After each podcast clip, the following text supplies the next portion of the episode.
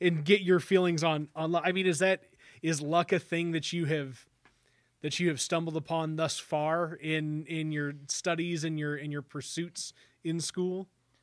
Honestly, I th- I believe there's a correlation between luck and hard work. The harder you work, the luckier you'll get. And then every once every once in a while, here and there, you'll just have a happy coincidence of picking the right school at the right time to go and visit, and just amazing ideas, amazing environments, and overall amazing ideas coming out of it. Oh well, let's go into the sales pitch for SIU right off the bat then, because that's a that's a good, you know, we'll just we'll get to the jumping off point right away. Is that is that part of like how you ended up in Carbondale? Was like right visit, right time. Oops, here I am, and now this is where I knew I was supposed to be. Honestly, it was. So the summer before high school, my senior year of high school, went to a few universities to go and visit. Honestly, me, me and my family, we just spent all of June and July every week went to a different school for the weekend, had a visit, talked with their faculty like a typical high school student would. And uh, one of the weeks came down to Carbondale, the last one actually, walked into campus and was just blown away blown away by the environment, the trees, the nature. Yeah. But then I actually began talking with the professors and the deans and the directors and I felt this connection that they actually cared about my about me not only coming to school but about my own development. Yeah. So end of the day, like Carbondale, amazing place, but the people is what makes it great. Yeah. Yeah. No, that's I mean that's that's a real good tie-in just for the podcast as a whole, right? I mean, that's part of what this whole project is built around is like, you know, places without people are just, you know, structures or nature or resources or whatever. There's, you know, the the soul of it is in the interaction of the of the individuals. So like knowing that you got that right off the bat, that's cool to hear, man. No, I appreciate that. Um so how many schools did you visit prior to choosing Carbon? I mean, if you spent a whole summer every weekend just going around, I mean, you had you had your eyes on a lot of stuff. Yeah, so I'm from Chicago, so in Chicago itself, there's quite a few universities, but I knew that I wouldn't want to be too close from home, so we went to all around Illinois, mostly the northern side, but then also Indiana. Went to a few universities, and uh, one of the schools a week before Carbondale, I actually had a nightmare that I lost. I got lost in a cornfield, so I actually didn't go to the school that week. But then the following week, which was the last week, was Carbondale. So I believe not going to the school the week before and having the nightmare was a omen that Carbondale was the place to be. that is phenomenal. I love that. Um, and, an omen that Carbondale is uh, a place to be for episode 51 on the WTF Carbondale podcast, where we talk to interesting people about their interesting lives and tie it all back together to this little old place we call home, Carbondale, Illinois. Uh, and Nelson Fernandez for episode 51. One of my favorite kinds of episodes being the ones where I've not actually met somebody in person before. Um, and we just kind of link up one way or the other uh, through the internet, and then it's like, all right, let's let's do an interview. But but you've been in this building before too, which was interesting to find out because you're part of the LDP program, and Peter at some point in time has pulled you guys in here to help out with a little bit of last minute work as we've needed it. Yeah, so I was part of the leadership development program the last two years um, before this academic year. Amazing program, amazing people. Originally, it just started off with my friend asking if I can come to a game night. Went to the game night, met a few other new recruits. Didn't know I was being recruited to go into the program, but ended up being one of the best choices I made. Uh-huh. Um, met some of my best friends, but also got to learn a lot about leadership from the other members as well as Dr. Durant's. Now, LDP, like it's specifically about like technical leadership, right? Like somebody that is in a technical field like yourself, getting those leadership skills that apply specifically to a technical field, or is it like a broader program? I like I've I've heard the I, I mean I've heard the commercials multiple times today on PB uh, like on NPR alone. So yeah, so from my experience, technical leadership is I would say a term that's more about formal leadership where you go through a process and understand the different tools in your toolkit to be able to lead a project, to be able to lead others. Um, more one area of technical leadership is project management, but that would be more on the managerial side of a project. Mm-hmm. But overall, LDP teaches how to become a leader by first leading yourself as a first year, and then into your second year, how to lead others, share what you learned to the first years, and be able to build upon knowledge. Mhm. Because the, the best way to learn anything is to apply it, be able to go to, say, the Varsity Center and have one person lead the project Mhm. and making sure just everyone on the team is has their morale up, understand what to do, and we do it all together. Nice. You, guys are the program that doesn't have that uh, uh, that stereotypical, um, you know, not as uh, not as participatory person in a group project. Everybody's actually participatory in a group project in LDP. I'm gonna cue you up for responses as we go along here. Just like if you hear me pause, just be like, "Oh, okay, cool. I'll chime in there. Don't Okay, don't cool. hesitate. Don't hesitate. I'm leaving. I'm leaving those spots. I'm leaving those spots open for you." Uh, the uh, no, man, that's that's that's cool. That's cool. So you so does it work like you join then you like have a mentor that's a second year then if you're a first year or how does that all like come together? Um, Yeah, so at the beginning of the year, actually the week before the fall semester, the team comes all together for team week or what we would call hell week, mhm, where we go out for a full week to a camping site and be able to bond with one another. mhm, And one unique thing to be able to have that mentorship is we all take a strengths finder exam that uh, that tells you based on your questions and answers what kind of person you are, what kind of skills you have, how your empathy level is, and then based on that, you get matched up to a coach or a second year that is relatively close to you, so you can have many more connections and more similarities than just matching up random individuals. mhm. Huh. Okay. That's would make sense that like you're trying to like really pair folks with where their where their strengths and and uh, personalities uh, already kind of intersect. Um, so like for for camp then is it like are you guys doing a bunch of different activities like structured for like relationship building and like developing these interpersonal connections that you know lead to you know better better project uh, you know management or or guidance outcomes We are. So the entire week is dedicated towards understanding one another, building connections. So then when we go into the academic year and we have those hard weeks where we might have a few hard exams, Mhm. we'll understand one another and have the closest friendships. So we can rely on one another and maybe someone's already been in that class or has a knowledge to be able to help one another out because the best ways to use one another is to know one another. Yeah. And during the week, the last three, four days are dedicated to a big project. So usually the team will break up into half. The more engineering mindseted individuals, the more technical ones, would go out to accompany one of our sponsors and conduct a major lean manufacturing project. mm-hmm. The other half will stay in the Carbondale area and work on a big project for a local person or company like the Science Center. Mm-hmm. Um, so for myself, two falls ago, I was actually the leader of our major lean manufacturing project. Mhm. So we went out to Hello Electronics in Flora, Illinois, one of our sponsors, and we found ways of improving their manufacturing line from how they transport materials around the f- facility to how they can organize their storage space. And the most important one was, and the most difficult was how they organize their shipment boxes when they come in from deliveries. Mhm. So then it's the most optimal process because those pallets are quite quite large, Mhm. and it takes a special forklift to be able to move it around.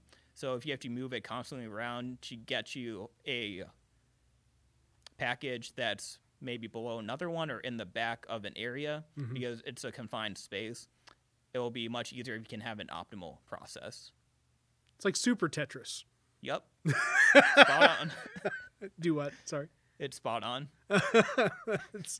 Um, so like so i mean legitimately like you know part of part of these sponsor supports for the program they are they are uh like providing is it is it just them providing the space and like part of the beneficial outcome i mean is is that you know they may have a business benefit to it by providing you guys this space and you know whatever outcomes occur that employer or that person is directly able to benefit um, from your guys' activity? Usually that's just one project during the year. Mm-hmm. Um, but I would say, from my perspective as a student, the most important benefit out of being a sponsor is after we finish and we graduate with our degree, we're going to be looking for a job to go to a company. Mm-hmm. And being a sponsor, being able to understand what type of students we're producing, Yeah. high level leaders, individuals who can lead themselves, and also understand how to work well with others. And that's how I believe the program was founded. Um, the company ATS Advanced Technology Services Mhm. by Dick Blaudow in Peoria. That was his initial goal was developing leaders in university so they can go work for him after school. Mm-hmm. So is it, it's is this is beyond just an SIU program? It Or- is a SIU program, but it's sponsored by several companies. Okay, all right. Sorry, I I I, but I wasn't sure if like this if, if this particular kind of program if it was like the you know, at a high school level they've got the CEO program that's been around for about a decade now. Um, that's that's at a bunch of different places. But LDP is is a SIU um, specific program though. Yes, it is. Okay, got it. One of got a kind. Nice. No, that's cool.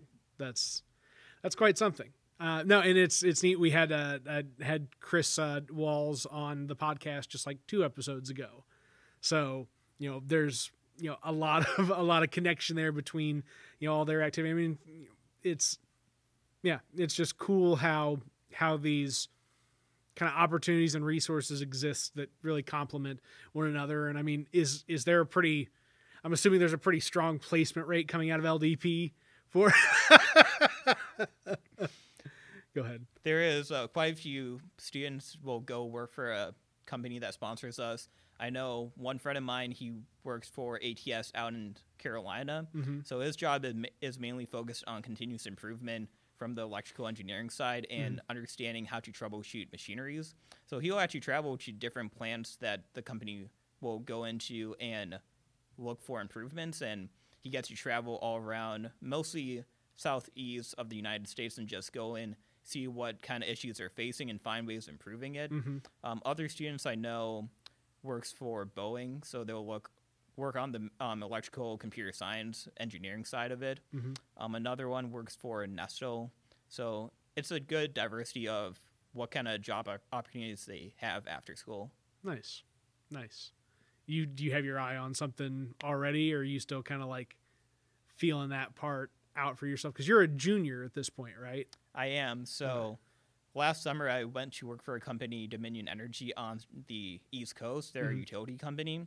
No uh, ties to the LDP, but they were quite impressed by what the LDP stands for, what our mission is, the values, Mhm. and what kind of training we went through. They were quite impre- impressed by it. And the company I work for, they actually got bought out by Berkshire Hathaway Energy. Mm-hmm. Warren Buffett's company, and the plant I'm at specifically is Cove Point. It's a liquefied natural gas plant, so LNG. Mhm. Essentially, in a bottle, in a bottle, the company converts natural gas from a liquid form into a gas form Mhm. that can go into the pipelines and go out to customers and people. So there's a good tie-in for kind of where you're at now with you know the projects that you're hands on at SIU, right? Is this you know is this something for you an entry point into the in energy industry to achieve goals related to sustainability that you're already acting on now as a student? It is. So right now I'm actually on a co-op with a facility right now, and I got and I received a return offer for next year and for the future. So LNG is a low carbon emitting fuel source, Mhm. and right now on campus we're focused on sustainable energy or renewable energy. So it's a good in- intersection of learning about what the industry does in terms of transitioning from hard and high carbon emitting sources like a coal Mm-hmm. into LNG, and then hopefully in the future we can have more natural gas or low emitting in addition to sustainable energy like renewables. So then the way in the future we can just be completely or as close as we can 100% sustainable. Well, and I mean, and that's part of it. Is everybody always talks about you know what what is the transition point for things? I've I've come from uh, you know from a coal fed family, right? Being from Southern Illinois, right? I've there are there are plenty offshoots uh, of my family that have uh, that have had comfortable livings because of uh, you know dirty energy for uh, a very long time. Uh, but knowing that there's not just a magical flip of the switch where all of a sudden we're we're at from one end of problematic activity to completely holistic, uh, you know, problem solved, sustainable over over here. I mean, you know, do you are you seeing you know kind of what you're pursuing now is again that that bridge from from where we're at in a really problem space to where we could be in like a in a fully uh, you know sustainable sustainable world. 100% I agree. And for us right now on campus, we're working on the green roof and focused on installing wind and energy sources. Mhm. So then we can help make that connection with the community and get the local area also to not only buy into it and support us, but be able to install it on their own and overall just help move the transition to a more renewable, a more sustainable pathway. So when I was first talking to you about the the stuff earlier, uh, before we started the podcast, I was I was of the mindset that this was kind of like one of those uh, growing roofs where you know you were you were up there to reduce the uh, the heat uh, of a roof uh, by transitioning it to like garden space. But you're that's not where we're at here. You're you're like doing something completely different than that. You're you're going up there and you're installing windmills, right? Yeah, so the SIU green roof was installed back in 2009 Uh huh. when they were doing re-roofing. Um, the dean at the time, Karen Midden, she led the project, and they were able to get a 5,000 square foot green roof on the agriculture building on campus. Okay. campus. All right. So the their idea and what they've been doing was and has been focused on growing native plants for the area to showcase plants in southern Illinois, in addition to hosting um, urban horticulture projects. So different projects like optimizing the fertilizer growth for cayenne peppers. Mm-hmm. So that's been going on for the last decade. In recent years, there's been low student engagement, and that's where I came in Okay.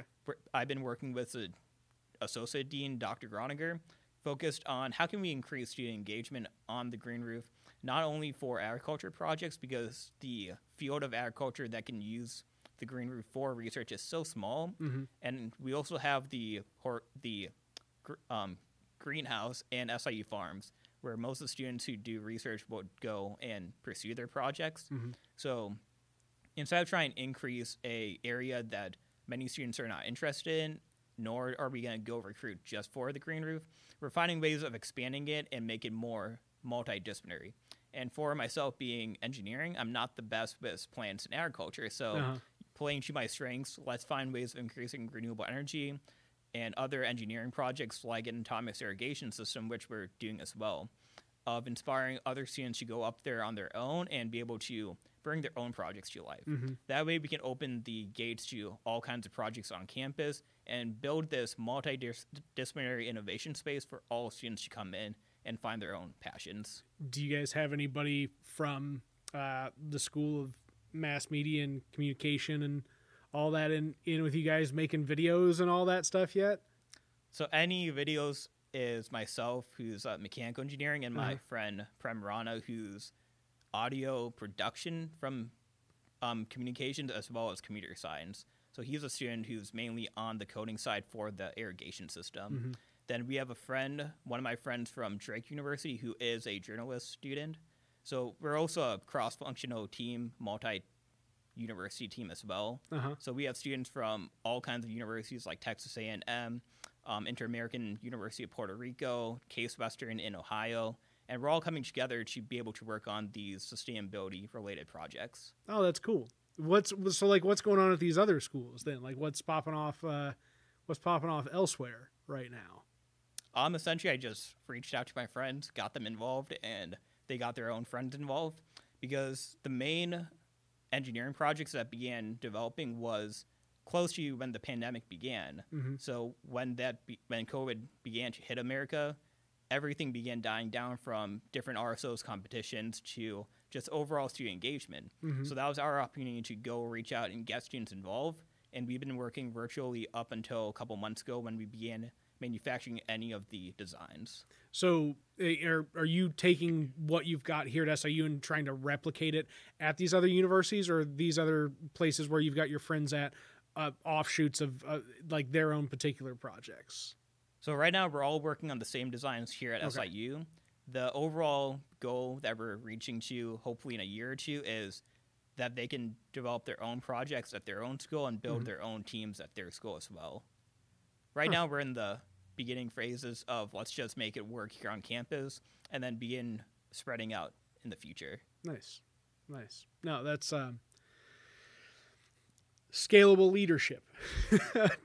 Did you always know that like this type of activity was was for you, like, or has this been something that you've kind of stumbled upon, like throughout you know just your your regular run of studies uh, in school? Honestly, it goes just to the harder you work, the luckier you get, and then you have a ha- few happy coincidences here and there. Uh huh. Um, so myself being involved with different innovative ideas kind of goes back to the beginning of high school. So my freshman year of high school, I was in my first class of the year, biology, Mhm. and my teacher was also the um, teacher who was focused on independent research projects in my high school. Being Huh. in Chicago, we had innovative programs like a STEM. We called it SIRS, STEM Inquiry Research. So Mhm. every single day for about an hour, you worked on your science fair project essentially. And she invited me to the lab, taught me how to 3D print with the 3D printer, hmm and then I just began taking the research course and going about research for the next three years. And that's actually going back to how and why I chose SIU because my senior year, we can reach out to different professors and universities to become mentors for our projects. hmm So after visiting Carmen and falling in love with area, went back to school, reached out to the uh, chair of mechanical engineering, who then connected me to a professor in mechanical engineering as well. hmm And he mentored me on a project where we converted greenhouse gases into oxygen, liquid hydrogen, and carbon monoxide in small amounts, of course, hmm but mainly converting greenhouse gases into oxygen and a fuel source Uh-huh. and just the way that he connected with me and worked with me throughout the year, not expecting that I'd come to the school, but instead focused on developing myself and making myself the best I can be, hmm is where this drive and passion comes from and stems from. How time intensive was it for that professor to give you that kind of attention? I mean, was it was it just like a phone call and email here and there to help keep you on track, or was it like super like in depth like wow this person's devoting a lot of time to me how, how do they have all this time to to devote this to me right now Definitely, like most professors here, they don't have the most amount of time, but an email, a phone call here and there to just make sure I'm on the right path and then sending me the right reading material so I can understand it on my own. mm-hmm. Um, the main endeavor of the class, the main goal was focused on students being able to understand the material on their own and be able to develop it as much as they can on their own, with a little bit, a little bit of guidance here and there. Um, he did invite me to come to his lab for a weekend, and that's when we did a good chunk of the work and made the material and the project happen. Mm-hmm. But mainly just a phone call every week or two, an email here and there was honestly the best Yeah, no, I mean Yeah. that's the yeah, no, that's that's that's real cool, man. The uh, not even you know having having a a remote grasp of what it takes to to be a a an engaged uh, university professor right? To to know that even just that little bit of time peeled away and and handed off to to somebody who has shown potential and interest like that's it's a powerful thing. It is. Devoting 15 minutes every couple weeks and just making sure that we're aligned and understanding where I'm at and what I understand and understanding where I am weaker in and finding ways of strengthening myself up to be able to keep moving forward was more than enough and much appreciated, especially being at a volunteer stage. nice did this uh i mean did i mean did you well i the cool thing is like now that you're explaining the the the um you know the science project from from high school uh you know seeing where that crossover of uh, the LNG and the you know uh, sustainable renewable projects kind of meet that like this is something for somebody that's I mean you're what probably 2021 ish. Yeah. Okay, cool. So your you know your your stuff goes about as far back in your in your timeline of possible interest development as it can right that it's like oh this thing this is just like led uh, led you through a through this path all the while kind of staying anchored in in something that uh, uh, that's been important from you for you from the get-go um, have are, are you one of those folks that sees a value in developing a personal narrative that will help you drive uh, development in your career? So I'm a person who loves to watch movies and TV shows, Uh huh. and sometimes I do think about my life like it's a movie, it's a TV show, hmm and what if a camera crew is like filming me from like a distance or from a bush, and it's kind of like I always want to put my best foot forward. Might o- I might not always be successful, but it's all all about the journey, and understanding that there's a light at the end of the tunnel, and we need to find a way of getting from point A to point B, but enjoying it along the way. Yeah. No, I mean that's that that makes sense. I mean you uh, having having a comprehension of of that, and really that that this is a way that you know because of the proliferation of media, right? In the modern day, it's not you know just a hundred years ago we had radios and newspapers, and that was it. Um, right that the lens of which we we view our lives now is completely different than what uh, you know humans had essentially conditioned themselves to look at it as uh, over over the most recent century. Uh, but like grasping that yourself and then like following that, knowing okay, cool, like this is my story. This all comes together in in this way, and it will be for one larger presentation. Uh, you know, as as life progresses, like good on you for getting that man good on you for like feeling that Would, have you have you like always been a movies and tv kind of guy like since you were like a, a child kid or have you just like as you've grown up just been like oh i like movies and tv more I don't know. Definitely, it's been something since I'm as long as I can remember. Like I still remember watching the Scooby Doo movies in my parents' room with my sister and my parents uh-huh. on the tiny box TV, and we put we would put in the VHS and make sure the tape was rewind all the way. but over time, just like being able to have that time with my family, with my friends, enjoy something all together, yeah like watching all of the Marvel movies and understanding that even though they're all individual movies, they all interconnect in some way to Mhm. make a bigger picture happen. Yeah. Ah, so you draw you draw like a, a you find relationships um you know based in based in those connections just as well like that's part of how you interpret your individual relationships Most definitely. Like anytime I meet someone, I always like think about like something that they said and make some kind of connection. Like, oh, you should talk to this person because they have a similar interest, or have you done something because like maybe I've done something similar. mm-hmm. Always finding how point A and point B connects, or maybe point A and point X. No, it's good. That's good. The um, um, uh, has has that that networking component is that something that's always been a part of you as as well like have you always been kind of a social person willing and able to to step out and and make that connections with folks or have you had to learn that uh, as you've developed interest in in other things and like understood how important that is to it Most definitely, I was not always the most outgoing person. I was quite shy and reserved. uh-huh especially early in life. But then at just some point, it became like, okay, just go talk to one person at this event, and hey, maybe go talk to another person. Then it just keeps building up, and I'm the guy at a, at the conference that will go around and get everyone's LinkedIn and Instagram contacts. Nice, nice. You know, you you know how to work a room. it just starts with one person.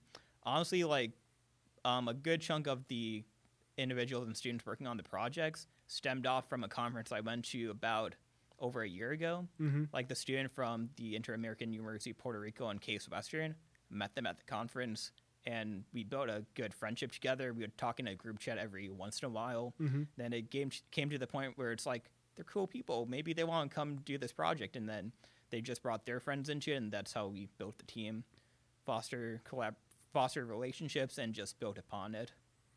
And that's you know, I, I hope that you will find you know, as you know, not not everybody has good experiences in their professional lives, but I hope that you're able to find that that's just continues to blossom as you get out there and start doing this stuff for you know career path work or um, you know for or entrepreneurial endeavors or whichever whichever way that you approach it from right um, that uh, that it that it lands like that. Because man it's it's a rewarding feeling right? I mean do you is that is that social gratification of of what feels like success when people come together is that another one of those drivers for you It does.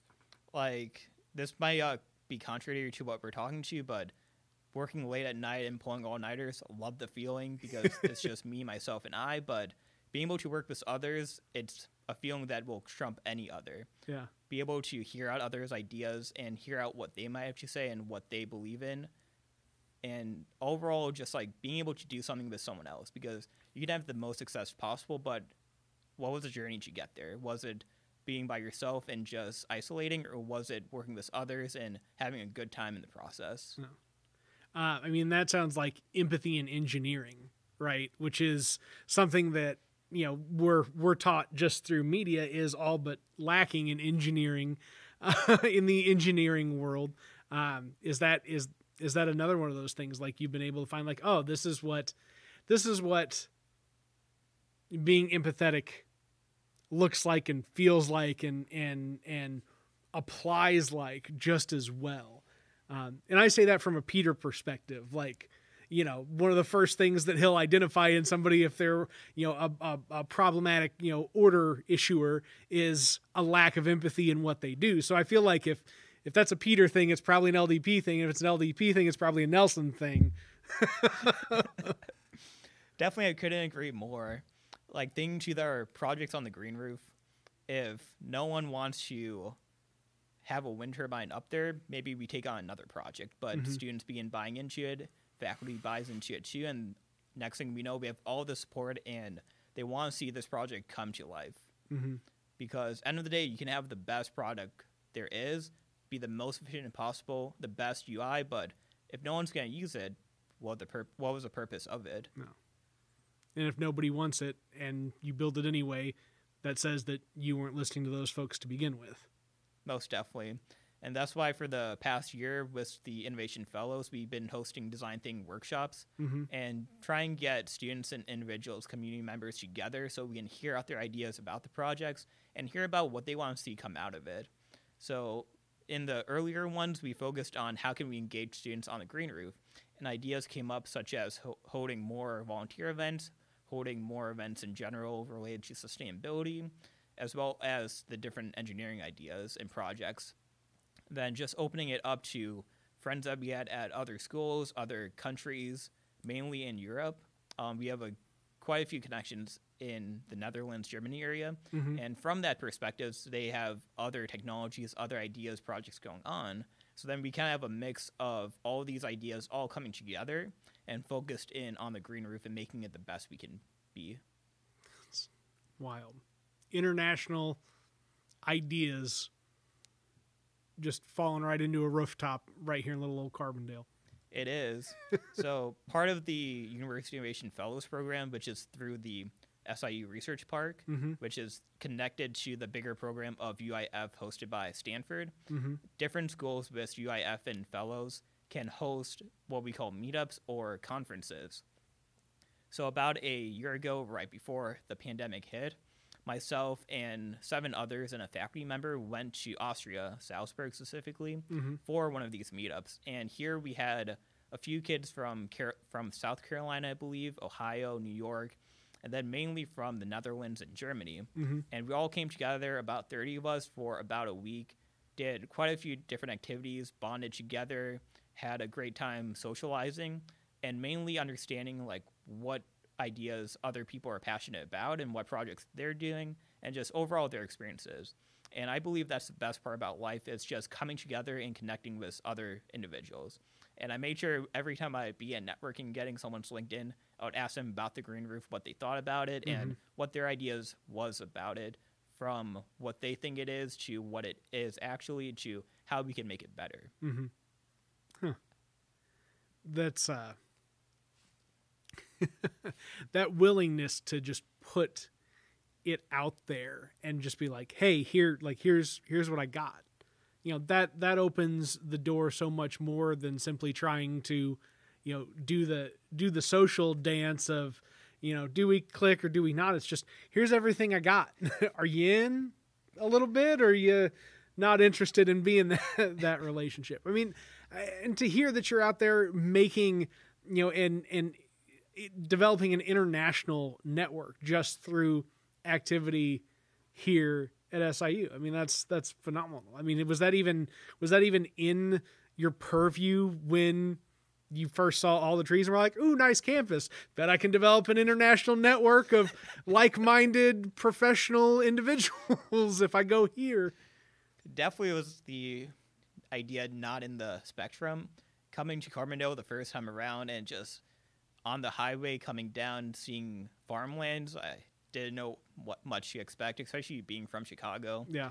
Like in Chicago, a lot of city, a lot of people, buildings, and me and my family would travel around, but never came south of Springfield. Yeah. So on the drive down, had a few fearful ideas about what I might expect, but actually coming to campus, being in the town, best feeling ever, and best choice I made. Good.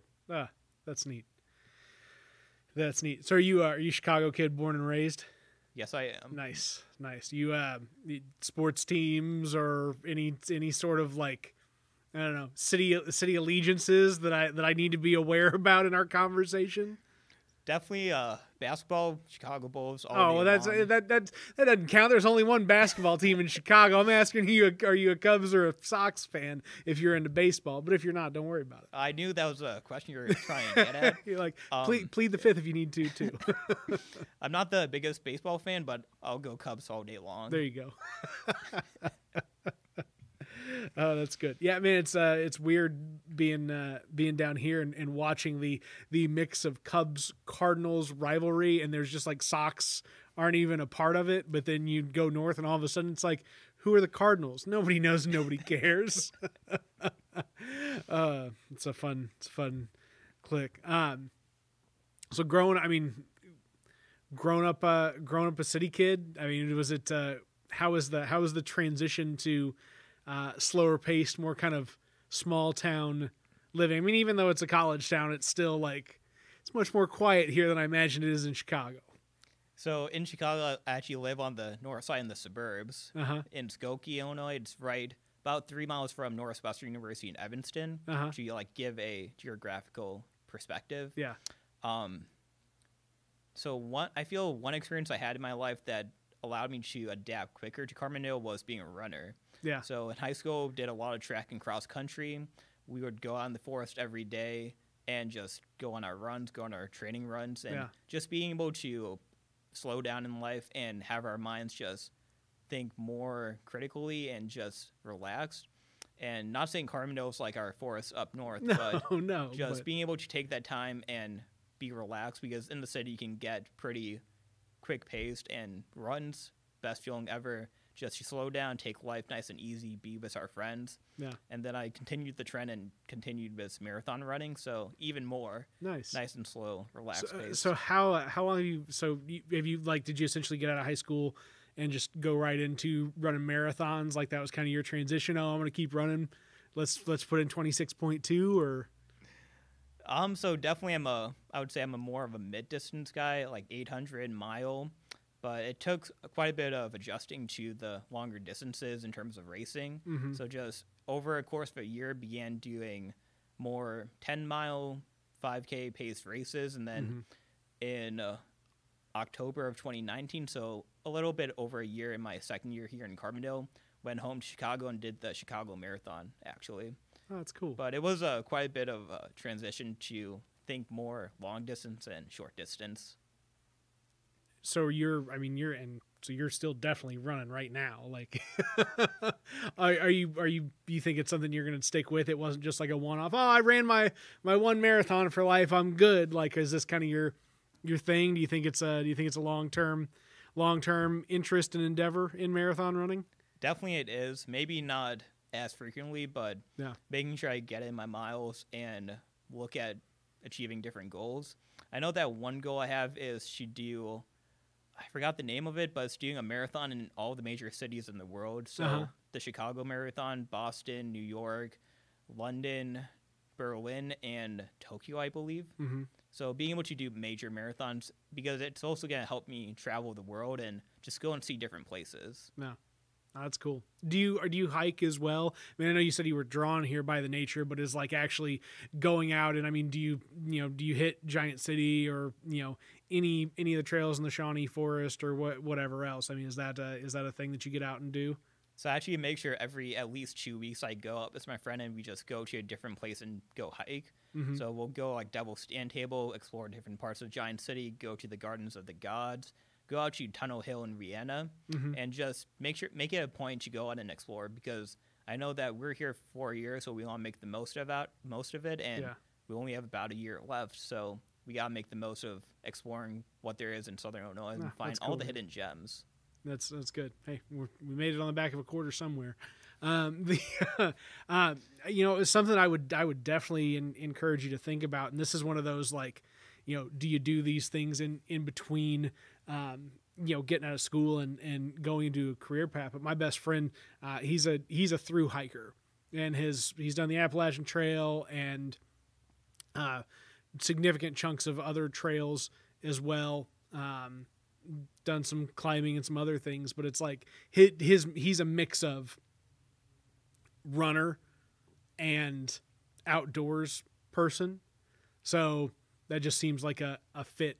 I'm, I'm throwing that out there now. If you're if you're if you're trying to if you're trying to squeeze in one more big experience before you go conquer the world, go through hike something.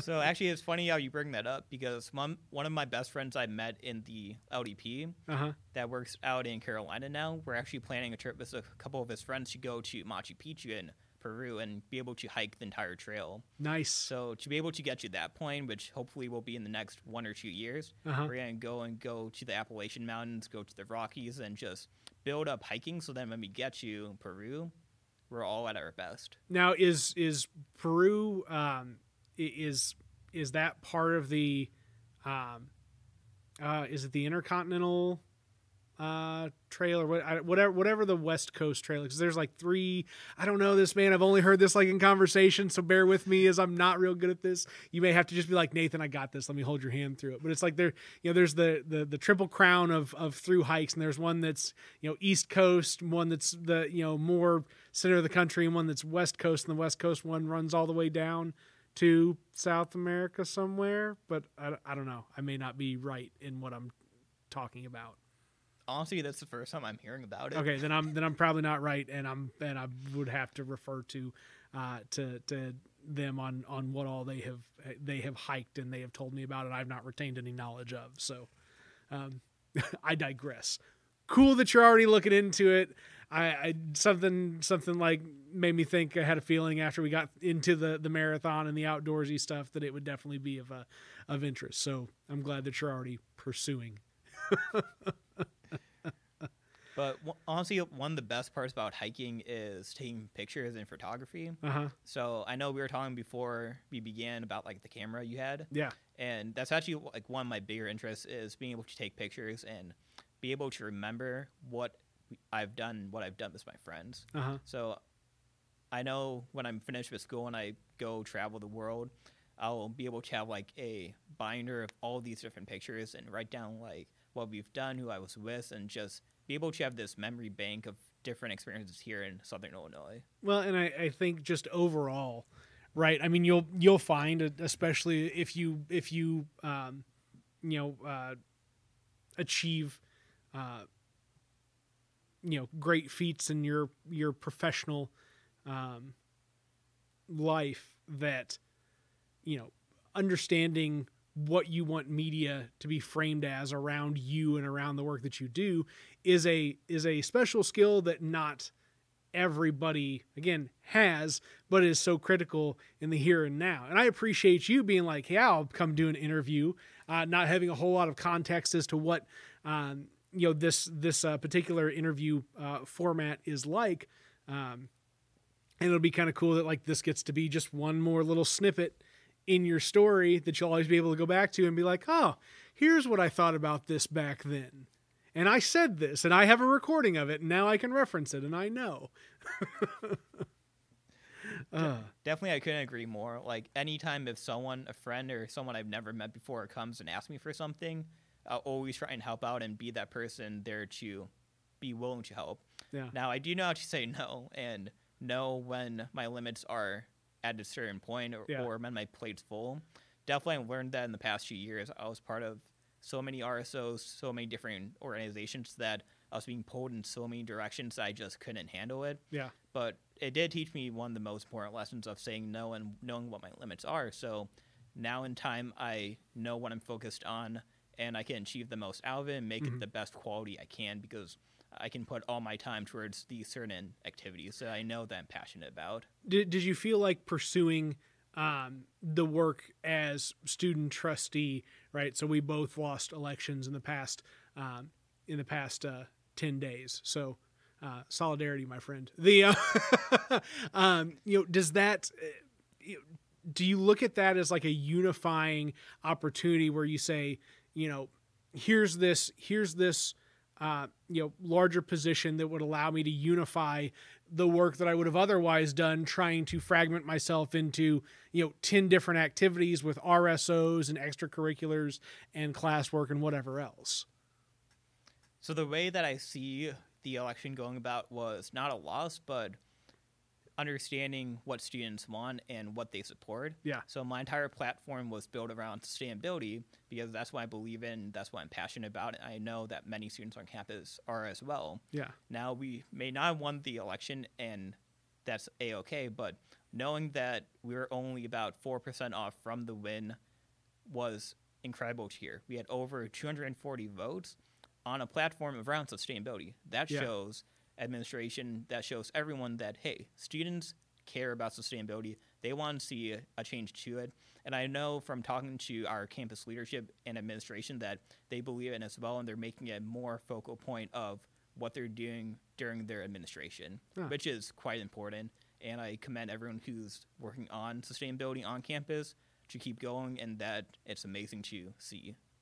Yeah, that's good. Well, and and the the important part will always be the the policy positions that you stake yourself in and whether or not you can find those achieved regardless of who is actually in a position uh, to you know make an make a formal vote on something right? Like just to know that your position on sustainability and the projects tied to it uh, has increased in its viability just by running that race. I mean, that's a success. That's a significant success.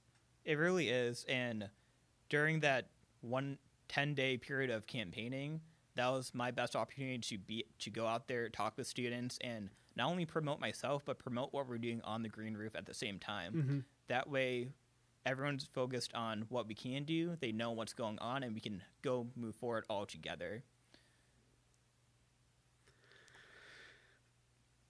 A tied together, like a bonded student body, is one of those things that I, I, I think is key to to redeveloping SIU to its glory days. Man, it's a it's a bummer to not be able to share like so. Even you know, again, thirty one, old man as I am, um, young man to most, old man in this conversation. Sorry, this is the first time I felt dated in a while.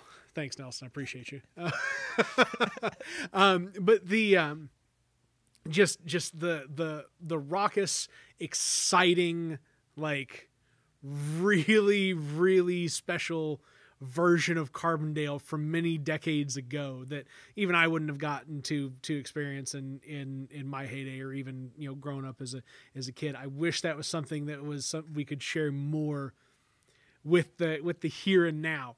But just to just to know that there's a there's a certain closeness in the student body and you know working to come together as a as a whole to kind of see what everybody's goals and interests are that you know that's that's going to trickle down into uh, you know activity for for a series of students that come after you're gone and after the set of the next students and so on and so forth that you know you're trend setting and pace setting now so that hopefully you know the experiences of some of these folks that are even younger than you are now get to catch up and have them when they arrive here. Most definitely, like from my lessons in the sustainability environmental sciences side, there's two different ways of going about sustainability. It's the top-down approach from mm-hmm. having a influential role and be able to trigger, trickle down with different mandates and resolutions being put into place. Mm-hmm. But then there's also the bottom up approach, which I believe is much more effective because if you can build a correlation of coalition of students and individuals supporting an idea, mm-hmm. then administration and influential people would find a way of making their work happen, making that support come to life as well. So is this stuff I mean how how does how does Carbondale as a community latch onto this and get some of what you're building out into the space that is just in the the you know greater town as a as a whole right? Like if we've got if we've got as a community spaces identified for you to come you know start working in and have community members that are able and, and willing and and wanting to to assist and get hands on with a project. I mean, would you guys just come out and start working with people? So that brings up an interesting question that we're going to be answering over the course of the next year is what's the next step? What is this program going to look like? Will, the, will, will, there be a program? And the answer to the last one is yes. So there's going to be some kind of activity happening after I graduate and I leave. Mm-hmm. And what I envision that being is students coming here to campus interest in clean energy and interest in renewable energy will be able to have hands-on opportunities to install the different solar, wind, hydroelectric, you name it, type of technology here on campus in the area. Mm-hmm. I noticed that in the three years I've been here in Carbondale, I've been seeing a lot more solar installations on different rooftops and different areas. Mm-hmm. And that's something that interests me, and I can see being a local point of what we're doing on campus, and that being the intersection of increasing renewable energy, increasing people becoming involved. Because the way I see Carbondale and SIU is one another needs one each other to mm-hmm. be able to thrive and move forward. The university needs the town as much as the town needs the university, yep. and being able to have more involvement is important. Like you mentioned, stories in the past like I remember being told by alumni about how tailgate was not just in the parking lot outside the arena, uh-huh. but it was in the parking lot across from the student center.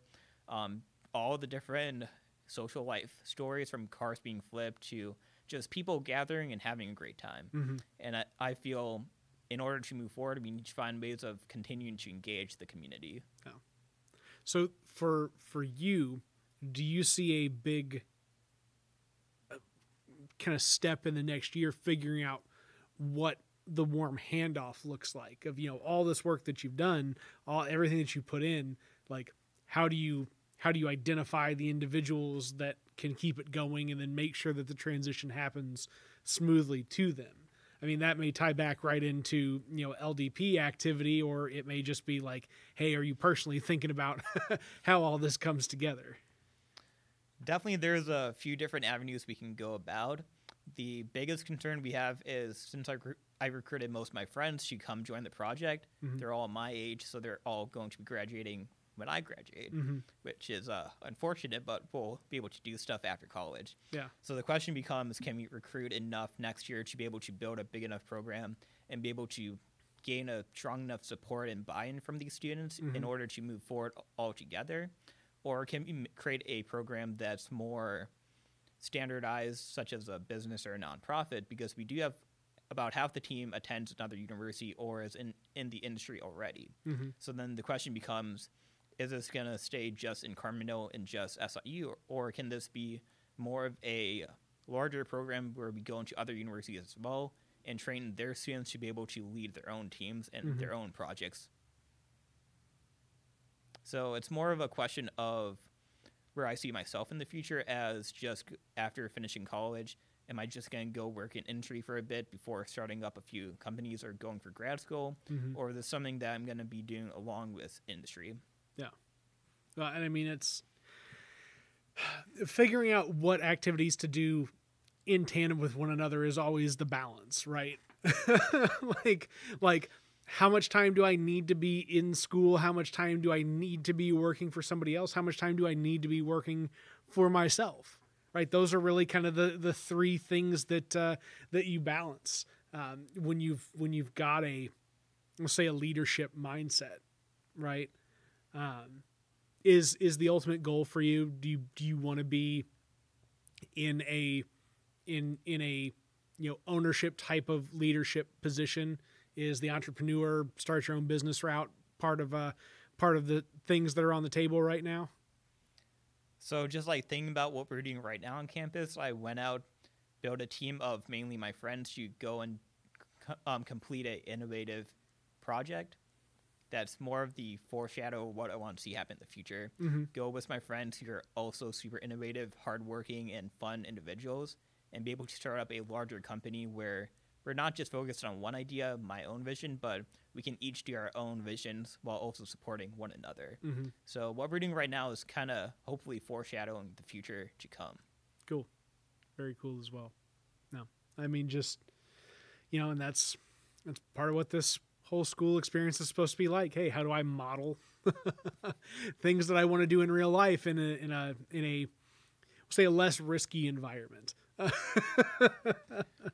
do you have a d- does your does your family have any entrepreneurship background or are you kind of like the the breakout star here as as um, you know as, as somebody kind of pursuing something a little different uh, Definitely, I'm the uh, outsider in my family, without a doubt.